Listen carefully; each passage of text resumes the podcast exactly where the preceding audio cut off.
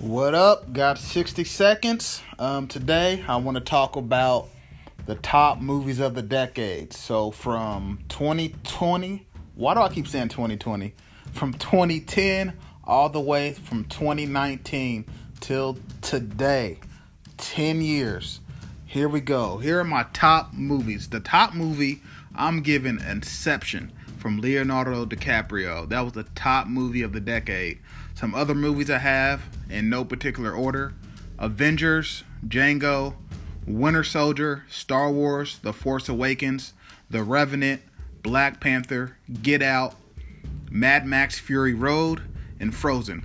I think these are my top movies that I've liked, that I want to go see in theaters and have the DVD. Also, these movies, critics have said these are good movies. So it's a win-win. All right, that's 60 seconds. Give me your thoughts. What are your top movies of the decade? I want to hear them. Let's chop it up. I still think Inception is the greatest, dopest movie of the decade. All right, let's go.